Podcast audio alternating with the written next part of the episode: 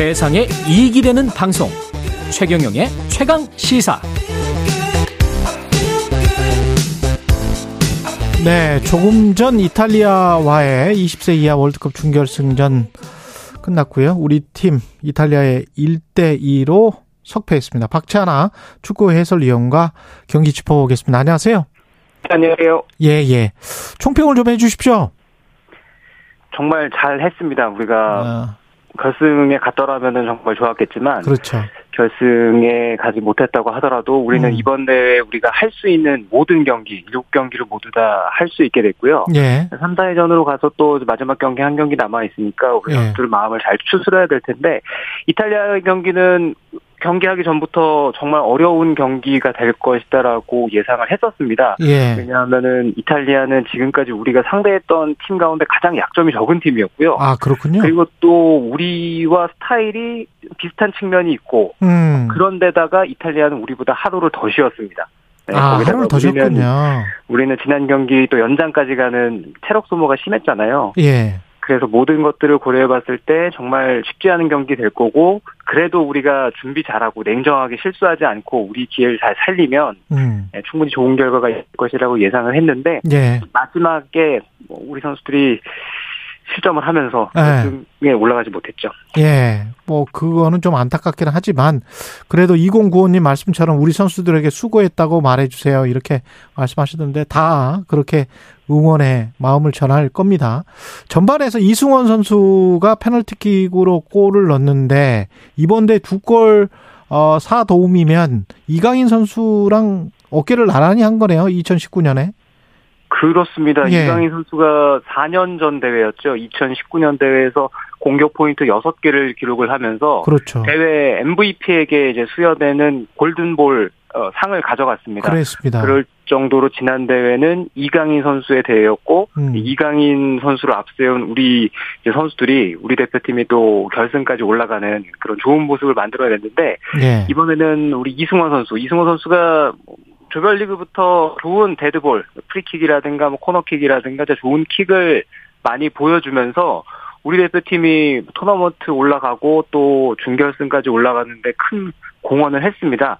이 기- 준결승 이번 경기에서도 우리가 이탈리아에게 선취골 내주면서 경기를 어렵게 출발을 했거든요. 예. 아, 그렇지만 곧바로 침착하게 페널티를 성공을 시키면서 동점 만드는 또 어, 좋은 모습을 보여줬고요. 예. 이승원 선수 중원에서 우리가 중앙 미드필더 뒤쪽에서 공격 시작할 때 플레이메이커 역할도 해주고 음. 그리고 또 허리에서 뭐 가장 첫 번째로 수비 저지선도 해주고 이번 대회를 빛냈던 우리 선수 가운데 한 명입니다. 이번에 이승원 선수 말고도 돋보였던 선수들, 야, 저 정도면 월드컵 나가서도 우리 대표팀에서 충분히 한 역할을 할 수 있겠다라는 선수들이 좀 보였습니까? 어땠습니까? 몇몇 선수들은 확실히 좋은 기량을 가지고 있다는 거를 보여준 대회가 됐습니다. 예. 조별리그를 치르면 치를수록 그리고 토너먼트 올라가서 경기를 뛰면 뛸수록 음. 배준호 선수 우리 그 등번호 10번이었거든요. 예. 네 오늘도 이탈리아를 상대로 자기의 재능을 마음껏 펼쳐 보이는 성공을 했는데 음. 배준호 선수가 이번 대회를 아주 잘 뛰어줬고요.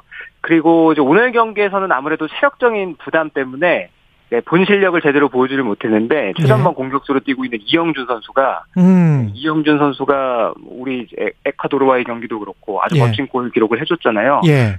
이영준 선수도 뭐 신체 조건이라든가 또 시체적으로 190인가 그렇더라고요. 거기다가 예. 키만 큰 게 아니라 유연해. 키가 그렇죠 유연하고 또 예. 발기술도 있고 그러니까요. 네, 이런 것들 봤을 때는 전 세계적으로 지금 스트라이커 포지션이 또 잘 안 나오는 좋은 선수가 안 나오는 그렇죠. 포지션 가운데 하나거든요. 그 정도로 키 큰 선수가. 예.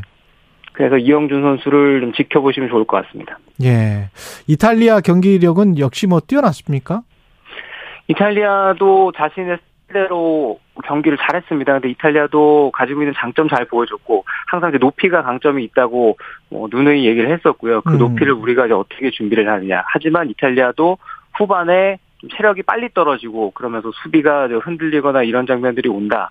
실제로 우리가 후반에 몇 차례 좋은 기회를 얻었었거든요. 예. 네, 우리가 골 결정력이 에, 조금 더 살아날 수 있었으면은 우리가 하루를 더 쉬었으면 혹은 뭐 지난 8강전에서 연장까지 가는 아쉽네요. 그런 예, 네. 체력 소모만 없었으면은 네, 우리가 훨씬 더 좋은 경기 했을 거고 결과까지도 바꿀 수 있지 않았을까 이런 못내 아쉬운 생각들이 많이 이제 들긴 합니다. 예, 우루과이하고 이스라엘 경기에서는 우루과이가 이겼죠 1대 0으로.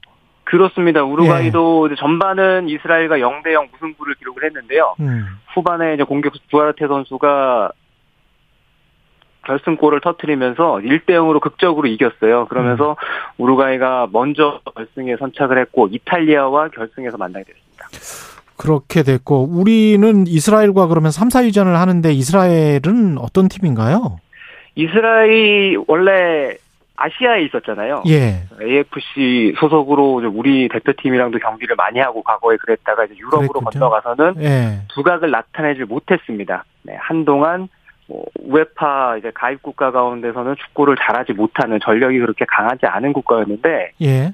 최근 몇 년 사이에 이스라엘 축구가 많이 발전했어요. 그래서 음. 지금 국가대표팀도 성장세가 상당히 가파르고 대표팀의 성장세가 가파르다는 건 결국에는 밑에서 좋은 선수들이 많이 그렇죠. 등장하면서 이제 뒤를 받쳐준다는 얘기잖아요. 예.